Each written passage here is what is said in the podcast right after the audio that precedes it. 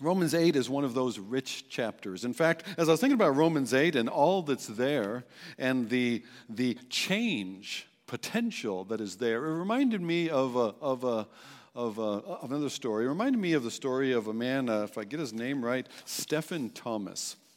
Stephen Thomas is a Bitcoin millionaire, or at least he could be, if only he could remember his password.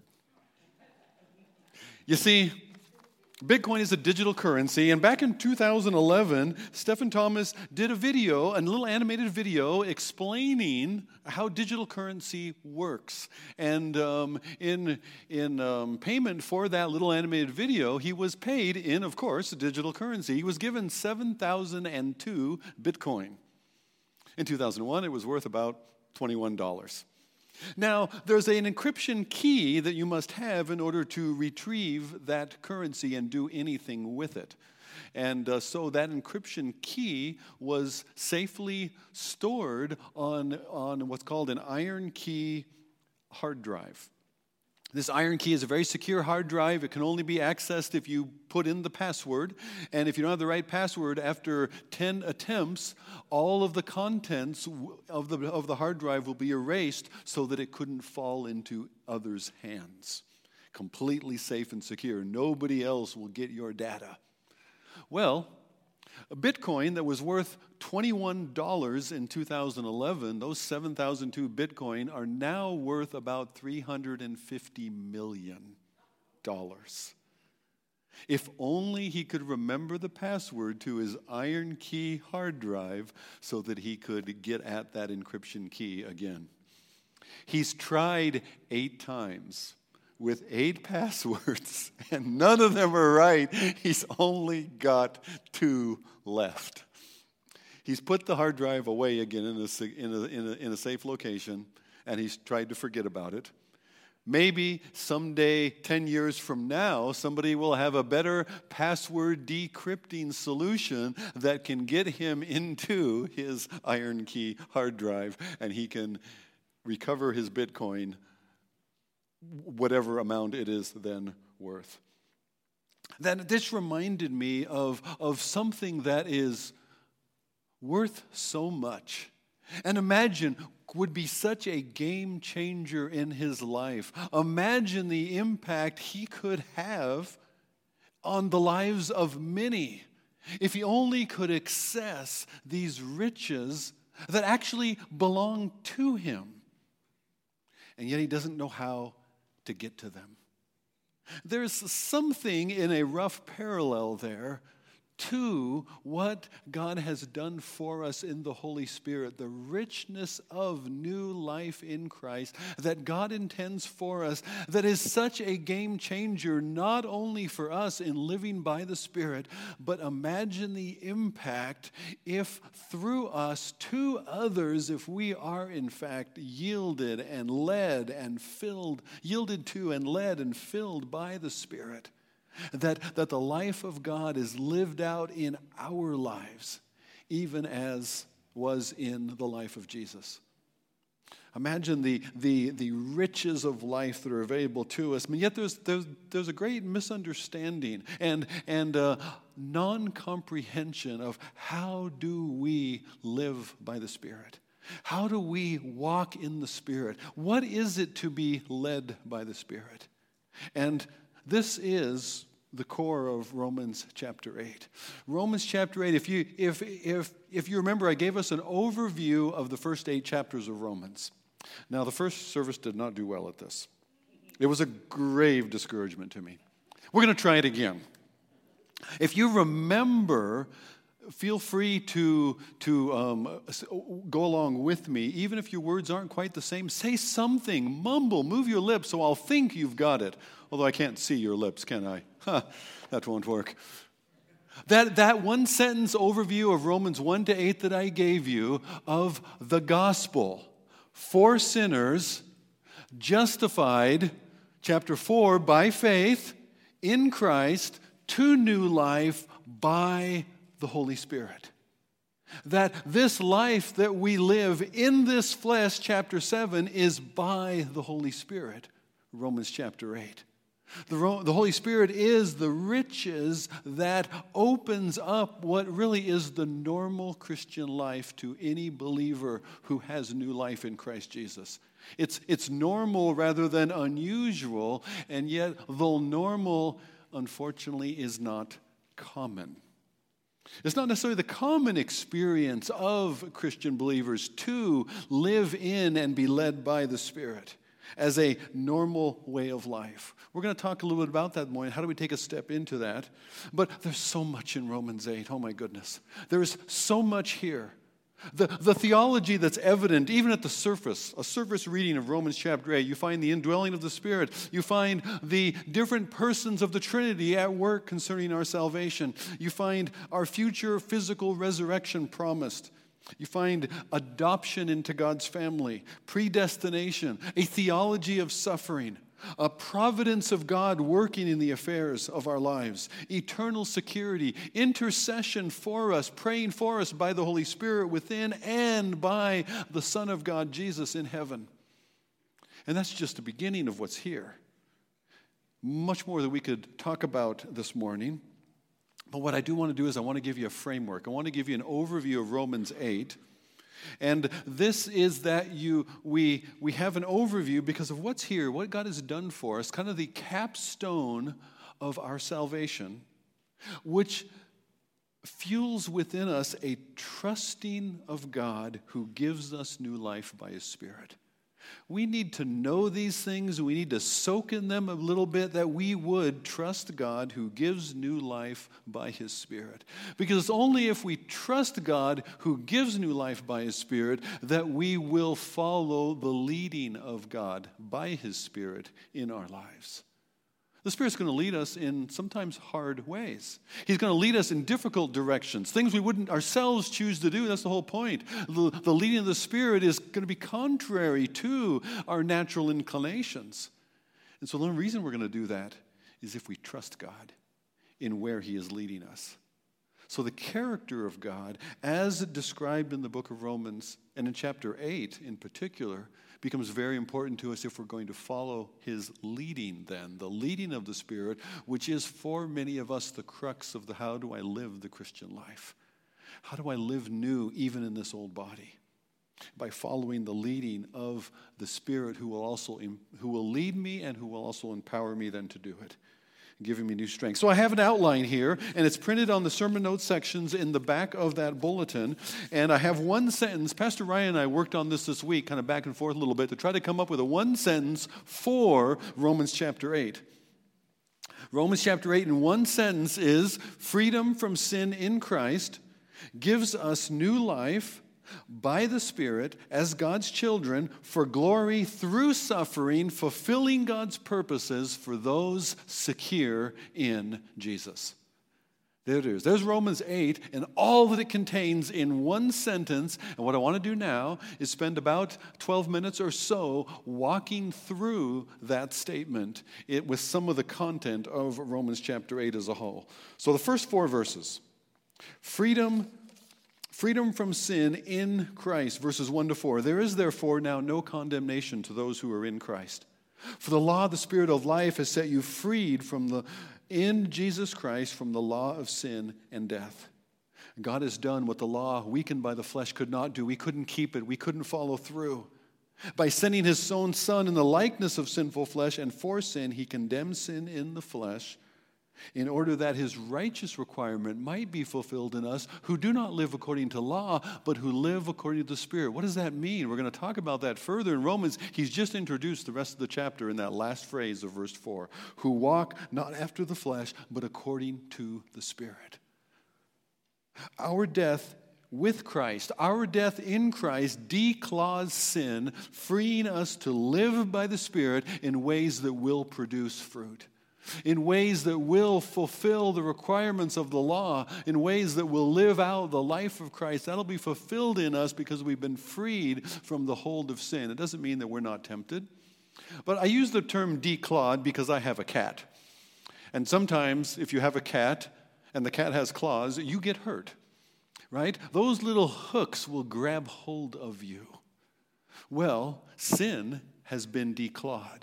And she, she could, it can still bat us around, but it cannot grab hold of us and hook us that we cannot get away. That's the difference. It, it, it, may, it may bat us around. It might want to toy with us and play with us, but it cannot grab hold of and control us. We are free to live following the Spirit. That is the new life we've been given. God gives us new life, and there's only two ways to live. There's this new life now in contrast to living according to the flesh. Living according to the flesh in verse 5 is to set their minds on the things of the flesh, which the mind of the flesh is death or to set our minds on the things of the Spirit. That's the new way of life that we've been given. And the mind of the Spirit is life and peace. There are two ways to live flesh or spirit. And by flesh or spirit, that's going to set us on two different trajectories away from God and fellowship with Him, or toward God and fellowship with Him. And we live in that new life, in that new way, instead of the old, by the Spirit, verses 9 to 11. It's not a matter of, okay, well, buck up, buttercup, because you better live this way instead of that way so that you can be, belong to God instead of, of being condemned by sin. No, God has taken us out of that domain of darkness. He's transferred us into the kingdom of His Son. We have been taken out of Adam in chapter 5 and put into Christ. He has given us new life. That we, we died with Christ, chapter 6, in order that we'd be raised with Christ. All of that, He's, he said it a few different ways through the book of Romans that we have a new reality. Verse 9 You, however, are not in the flesh, but in the Spirit, if in fact the Spirit of God dwells in you. What does that mean? Is that a second level of Christian, that the Spirit of God? Some, some places you would hear something to, to that effect, but that's not what he's saying here. That, that you are not in the flesh, but in the Spirit, if the Spirit of God dwells in you. And anyone who does not have the Spirit of Christ does not belong to him. So, everyone who belongs to Christ, everyone who is born again as a child of God by faith in Jesus, belongs to Christ and is indwelt by the Spirit of the living God. That is the new covenant. I will put my Spirit within them. And that happens because our guilt is removed. Our sin is gone. Our sin has been forgiven, removed. It's out of the way, so nothing hinders us from fellowship, relationship with God again. The Spirit could not come and indwell one who is condemned by guilt and sin. That's why Jesus also in his death is separated from God the Father. Why have you forsaken me? He was forsaken, separated by God because he bore our sin. But once our sin is gone, removed, dealt with, paid in full, now now we are restored into relationship with God. We anticipate going to live with Him, right? But until that day, God instead has come to live with us by His Spirit. Relationship restored into new life. And if Christ is in you, even though the body's dead and weak and mortal and, and pitiful and can't do much at all, the Spirit is life because of righteousness. And if the Spirit, if the Spirit who raised Jesus from the dead is dwelling in you, he who raised Christ from the dead will also give life to your mortal bodies. The Spirit gives us new life now, new life already. Already experiencing some of the new life that will be fully ours at the transformation of our bodies, which is spoken of in, in, in following verses. So then, new life by the Spirit as God's children, verses 12 to 17. There's a new privilege that we have. We live not as we once were, who we once were, we now live as God's children, as God's own. So we're not obligated to live in, under the old way any longer. Maybe our natural body still wants to, longs to, is tempted to, but we don't have to. We don't exist there anymore. We have a new identity of which we can now live. It's not that we have two identities, flesh and spirit, and we can live to one or the other. The flesh still wants to claim its way, but I have been made new. If anyone is in Christ, they are a new creation. There are not two of you, just one new you that is being renewed day by day. You are a work in progress, but in your identity have been made new in Jesus. We died with him and we have raised with him to live in his new life. I do not yet live all that I now am, but I no longer am who I once was. I do not yet live all that I now am, for I no longer am who I once was. I might still live some of what I once was, but I no longer am who I once was. I don't have to live that way. One of the young men in our, in our Monday study, the kind of uh, approaching the text for the week, um, starting off bright and early on, on Monday morning, he, he, he suggested this example. He said, What if I had an old van? And it was an old van. It's, I mean, we, we drove it till about fell apart, and finally one day the engine did. And the engine is gone. It is self destructed. It is done. The, the van as a whole is not far behind it. But the engine is finished. It has no power to go. We don't have the means to put another engine in this van. We need the van. But we've got this other engine over here. We've got a, a new Charger engine. Wow. Now there's some horsies. We've got this new Charger engine, and I know the image doesn't really work because why do they have this new Charger engine? Anyway, go with me. They have this new Charger engine, and what if we took that new engine and we put that in the old van? Well, the old van won't yet drive fully like a Charger. But that old van will go like she never went before, right? That's kind of what we can begin to experience already something of the power and energy of the new life in Christ, which will be ours fully in transformation and eternity, but we already nibble around the edges of it. We already get some now of the not yet full realization. So then we're not obligated to flesh to keep living that way. We are led by the Spirit of God as the sons of God, by by putting to by the Spirit putting to death the deeds of the body. We're going to talk more about that section, 12 to 17, as God's children made new for glory through suffering, verses 18 to 25. The sufferings of this present time are not worthy to be compared with the glory which will be revealed in us. The creation itself is waiting, longing for the revealing of the sons of God, and the creation itself has been subject to futility but will be restored. God, in a sense, puts the creation into futility as well as a result of the full fall and the thorns and thistles that it now grows, so that humanity still has a chance, having fallen so far, to still exercise something of the image of God in dominion over creation. The creation itself has been held back because of the fall of humanity, its head. And yet, the creation longs, we ourselves long for that future, even through present suffering, to glory. We long for the future redemption of our bodies. That idea of through suffering, even being led by the Spirit through suffering, that's, a, that's, that's an unusual thing today in terms of the Holy Spirit. That's not what a lot of people expect of the Holy Spirit.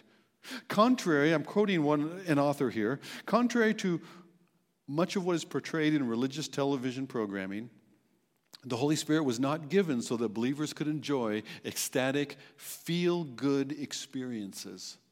The Holy Spirit is not a spiritual narcotic with which we try to numb the pain in our lives. The, the Holy Spirit is not a spiritual morphine. The Spirit lives in us to change us. The Spirit's main role is not to fix our circumstances or heal our mortal bodies. We groan, waiting for, ultimately, not the healing of our bodies, but the redemption, the transformation of our bodies into a new kind of body that is like His glorious body a body that pandemics can't touch, a body that you don't even have to go through TSA at the airport because you can be here and then you can be there. And we won't need Jeff to fly us there any longer. I don't know what you're going to do, Jeff. You'll just go there with us, I guess. We live toward God's future through present suffering, even as Jesus did. Why would it be a surprise that, Jesus, that the Spirit would lead us into suffering if that's where He led Jesus also? And so Henry Francis Lyte in the 1800s put it to a poem this way My rest is in heaven, my rest is not here. Then why should I murmur when trials are near? Be hushed, my dark spirit, the worst that can come, but shortens the journey and hastens thee home. Let doubt then endanger my progress oppose. They only make heaven more sweet at the close. Come joy or come sorrow, whate'er may befall, an hour with my God will make up for it all. Or perhaps you may have sung at some point, it will be worth it all when we see Jesus.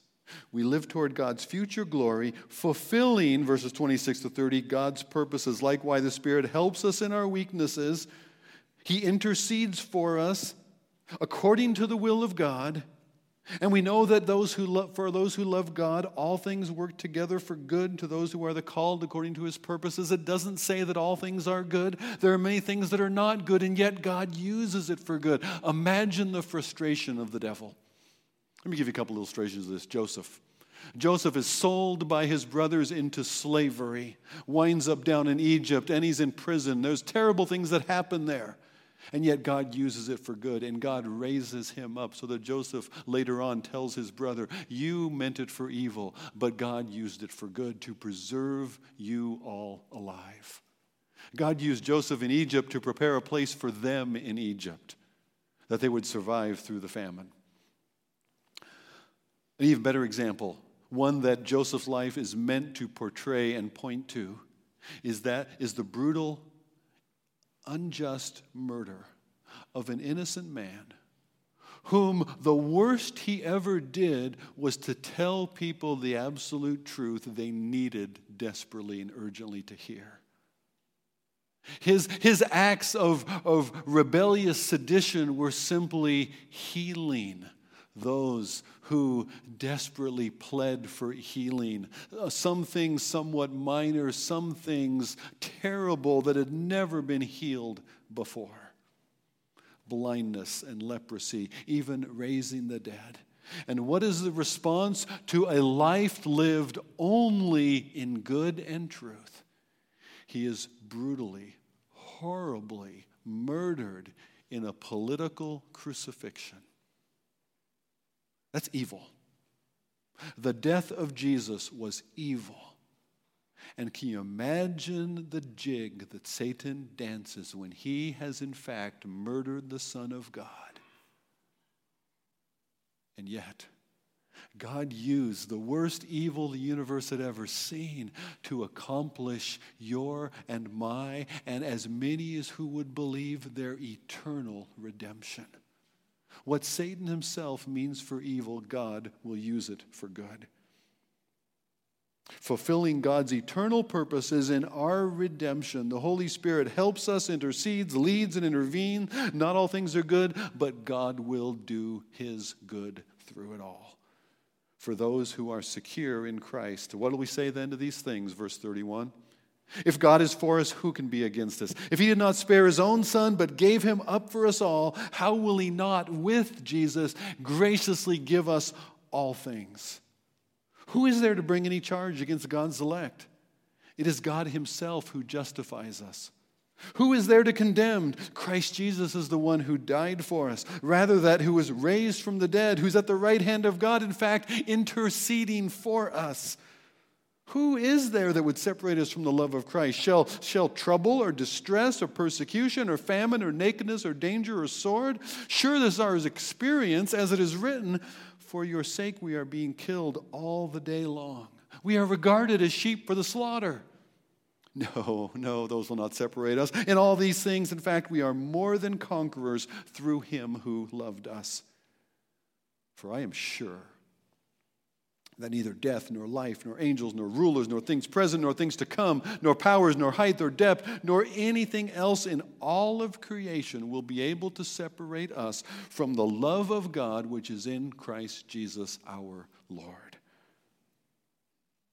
God is for us, chose us, provides for us, justifies us. Christ died for us, intercedes for us, overcomes for us, loves us, so that Charles Haddon Spurgeon summed it up this way, or rather said this in response There are many things that may or may not happen, but this I know shall happen.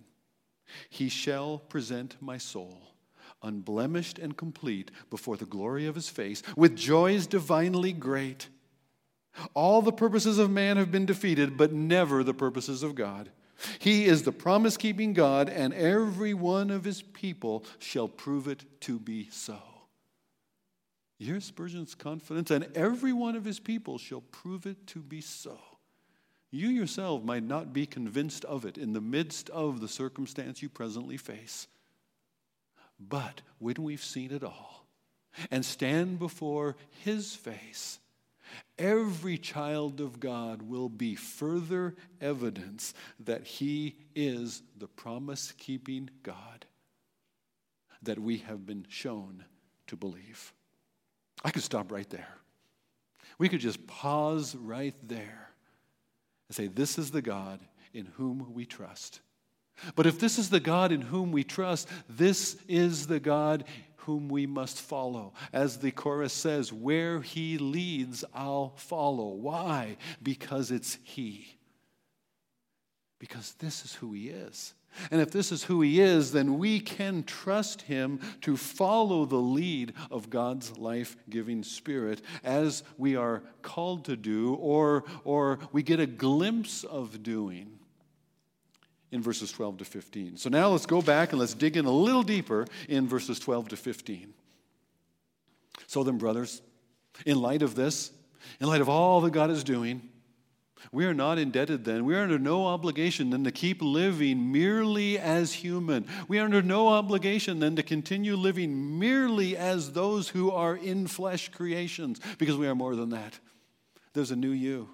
There's a new you that goes far beyond that as a, as a child of God, as indwelt by His Spirit, as freed from the flesh and, and control of it in order to live new for God, even in these weak bodies. We are not obligated to live according to the flesh.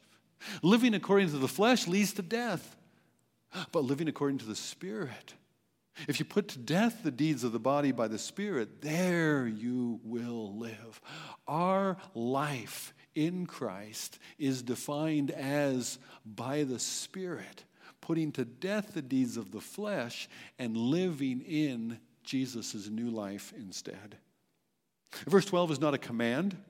It's an indicative. It's a statement of fact. It's affirming to us something that is true about us that we've been freed from an obligation to the past. We're free to live. And yet, he's not calling us to that yet. He will in chapter 12. But he's telling you again we are freed from any obligation of any trying to earn any manner of standing before God and approval. We are free. We have no obligation to what God has released us from. We are free to live in a new way. That new way is contrasted with the old way in verse 13 um, to live according to the flesh versus to live by the Spirit. We've been set free in verses 1 to 3 and able to live and walk by the Spirit, verse 4, who indwells us, verse 9. You see how it, this flows together in Romans. So that if according to the Spirit you are putting to death the practices of the flesh, you will live. Paul's point here is that the believer's once for all death, that death to law and sin, does not free you from the need to put to death sin in your members. It does not free us from the need to make an intentional, conscious choice, but it makes it possible for us to do so. What was not possible before? We could not be free of it before, and now we can for all who are led by the Spirit of the sons of God. And that verse is not a verse that's telling you, in order to be a son of God, you better be led by the Spirit of God. It's not be led by the Spirit so that you can be God's child. What he's saying is normal life the normal Christian life, the life as it ought to now be for the Christian, is a life that is led by the Spirit. If this is what, who God is and what He's done for you, who else would you follow? Where else would we go? What else would we want to do? Verse 14 explains the different, in, in, in, in, in, in different terms, what verse 13, the second half, means. Those who put to death the deeds of the body, we do that as those who are led by the Spirit. It's said to us a different way in, um, in, in Galatians chapter 5. That sort of helps us to flesh out then what does this mean then to be led by the Spirit rather than by the flesh? In Galatians 5, verses 18 and following, Paul uses that same led by the Spirit term again. If you're led by the Spirit, he says you're not under law. Now, the works of the flesh out of law are evident. What are the works of the flesh? What, is the, what does our natural humanity end up producing? impurity, sensuality, strife, jealousy, anger, rivalries, dissensions, division, envy, drunkenness, things like this. But in verse 22, the fruit of the Spirit.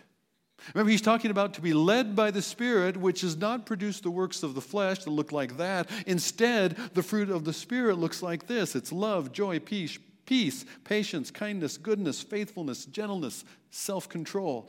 Against these things there is no law.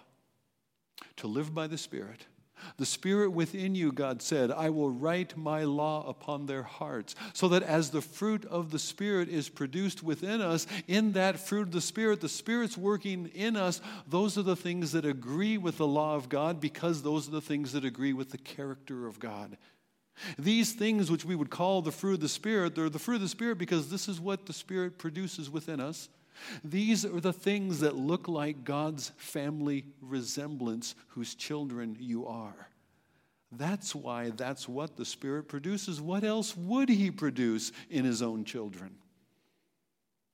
So then, to, to, to be led by the Spirit the, producing then or seeing in our lives the fruit of the Spirit, this is what it is in verse 25. If we live by the Spirit, let us also keep in step with the Spirit. Now, I have a military background. I was in the Air Force for many years. And one of the first things the Air Force taught us was how to keep in step. One of the first things the Air, Air Force taught us was how to march so that we could all go someplace together. That never made any sense to me. Think about it for a minute. This is the Air Force, not the Army. If we want to go somewhere, we have planes for that. Why would we walk? Why would we march? It's the Air Force. And that, unfortunately, is, is, is the dilemma or the dichotomy that Christians are living in, walking, trying to stumble around at that plane on the ground when we should be soaring, in a sense, by the Spirit.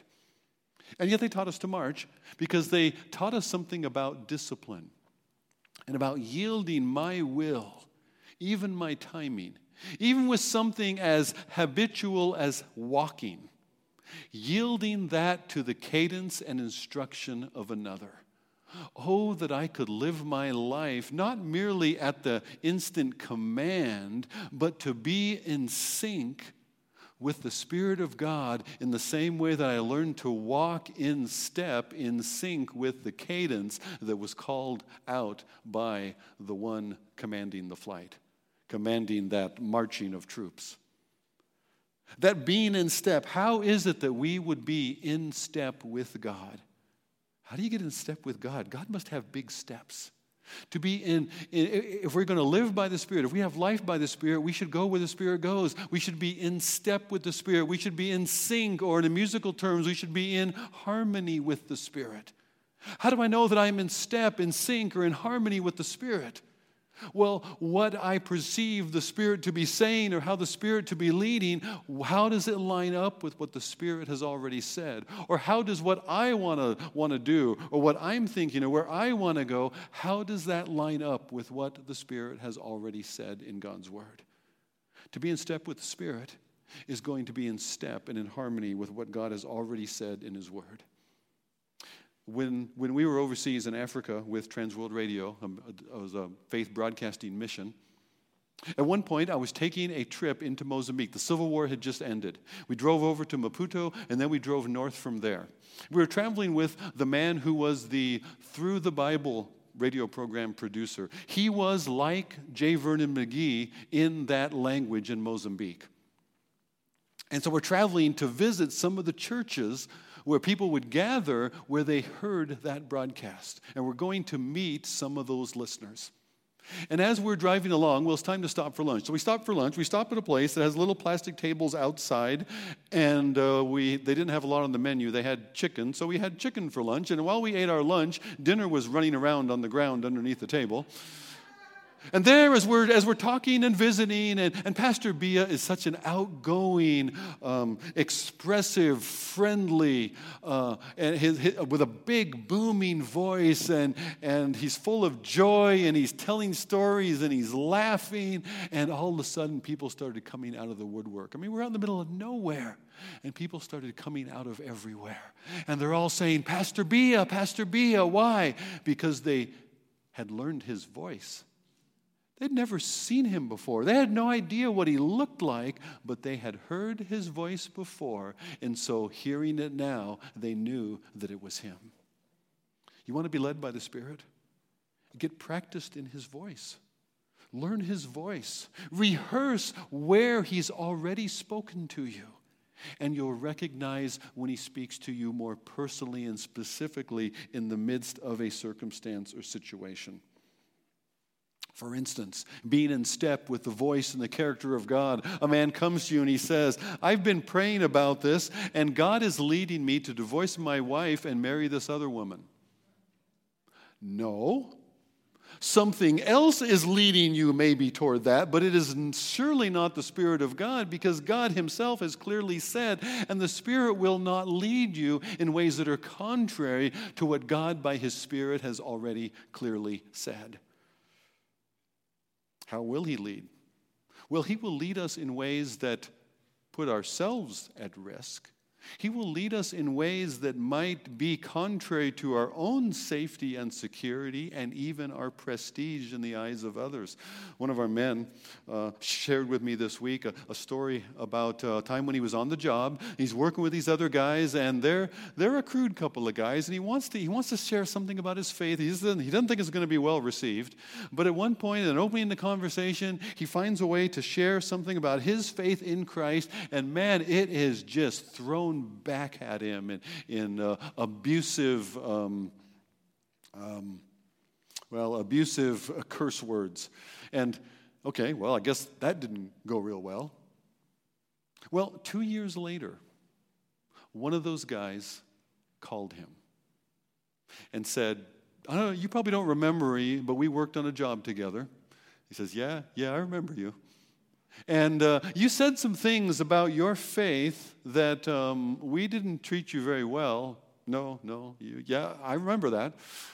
Well, I need that God that you were talking about. It took two years.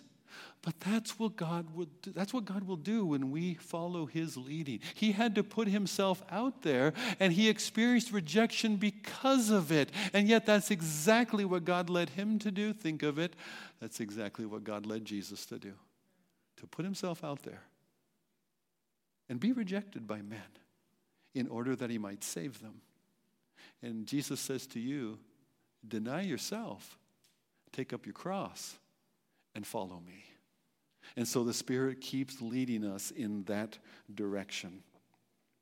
Conversely, to be led by the Spirit is not is contrasted in by resisting the spirit by grieving the spirit or quenching the spirit. Those are two terms that are used. In 1 thessalonians paul says don't quench the spirit. Well what does that mean? You think about stopping something from working like a fire. You quench a fire. You're pouring water on it. You're putting it out. What is, what is it to quench the spirit then well, in, in, in 1 Thessalonians 5, to quench the Spirit is contrasted with the will of God.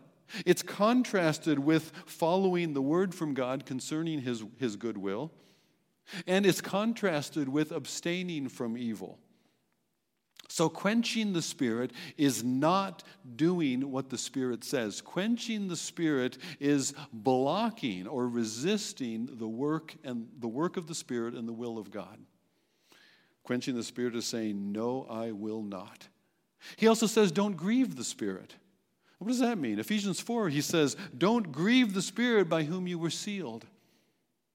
To grieve the Spirit is contrasted in that context. Well, it's, it's, it's described as corrupting talk in contrast with words that build up and encourage others.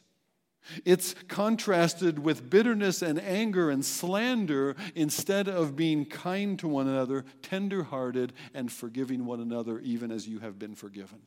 Those are the things that are contrasted in grieving the Spirit. To grieve the Spirit is to speak evil instead of truth.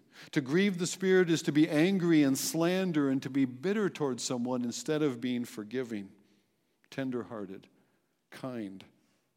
To grieve the Spirit is to do contrary to how the Holy Spirit would lead us. An example there are things you could do as a teen, as a child. There are things that you can do that would grieve your parents. And you want to do what you want to do. You know you're not supposed to. You know your parents are going to upset. You know there might be some consequences. But there's only consequences to you as a child or a teen because what you're doing grieves and is contrary to the will of your parent who ideally loves you and wants what is best for you. And I don't know of, an, uh, of um, well, if I know of some, they are few, of Christian parents of adult children who also at times are not grieved in the choices that they see their adult children then taking and participating in in life. And that's not because we want to control. It's not because we know best and they don't. It's because we surely want what is best for them and we see danger, maybe that they don't see. But if that's a parallel, perhaps, on what it would be in asserting my own way and my own desires, what I want to do in the immediate now, forgetting the future and the consequences it might have, how might that play out in what it is for me as a child of God to grieve my Father in heaven? We have the same potential, maybe, to grieve our Father, to grieve His Spirit, who would lead us even as a child, whether young or adult, could grieve their own parents. And yet, that's not a guilt trip. That's not an obligation because, again, our standing in verse 15, you did not receive the spirit of slavery to fall back into fear. This is not a, I need to measure up, I need to toe the line, I need to do what I'm supposed to do, as if I was under law and fearful of God's judgment if I don't. We have received the, uh, the spirit of adoption by whom we cry out, Abba, Father. We don't serve out of a must obey servitude left in fear of not measuring up, but we serve out of adopted as children in right relationship with our Father. Even as Jesus in Mark 14, Jesus cries out, Abba, Father, all things are possible for you. Remove this cup from me, yet not my will, but your will be done. You see what Jesus crying out, Abba, Father, where that leads? That doesn't lead in a self serving direction. That leads in a trusting himself to his Father direction. Think about the prodigal son. You know the story of the prodigal, perhaps. He comes home after, after a, um, um, a life of waste and dissolution where he throws away in foolishness his inheritance that he'd insisted on receiving early. And he comes home hoping to at least be a servant among his father's staff on the estate or the family farm. And instead, his father runs down the road and greets him and receive him. And before he can even get out this little prepared speech about he's not worthy to be a son, he hopes that he can at least be a hired servant. His father has taken his signet ring off his own finger and put it on his son. He's taken his own robe, which shows his standing as the patriarch of the family, and he's taken that robe and he's draped it over his son's rags of a tunic that he's wearing. He has lifted his son in honor, even to his own standing among the family with his ring and with his robe. And they throw a big party and they kill the fatted calf, the calf that been prepared for some special occasion of joy. And this is it. And the older brother doesn't understand it. The prodigal brother doesn't fully understand and comprehend this great love that has been lavished upon him, he who was dead and now is alive. What do you think he did the next morning? waking up, the ring still on his finger, the robe draped over the footboard of the bed. What do you think the son did when he woke up the next morning? Lays around in bed, expecting the household staff to wait on him hand and foot? Or did he rouse himself early? And did he eagerly set himself about his father's business, the one who had elevated him to rejoin him in it? I want to think the latter. I have to admit that there's still going to be some times of self serving that leak in and interrupt it, but that's where I want to live, where the Spirit is leading. Where will He lead? In the context of Romans 8, He will lead us in verse 17 to participate in suffering, even as Jesus did. He will lead us through suffering into glory. He will lead us in bearing the first fruits, verse 23, bearing the fruit of the Spirit within us. He will lead us to be conformed more and more into the image of His Son. That's where I want to go. I want to, I want to follow this Spirit's leading through suffering to glory, bearing fruit that looks more and more like Jesus. I want to hear His leading in His Word and among the wise counsel of others and follow His leading. Lord, what would you have me to do? That today, leaving here, going out to whoever you're going to be around, and tomorrow into the, the, the rhythms of the week, that there would be the opportunity for the, for the Spirit to interrupt the normal with his new. Lord, what, you, what would you have me to do here? What would you give me an opportunity to say here? How would you have me to be here toward this person whose needs I do not even fully know?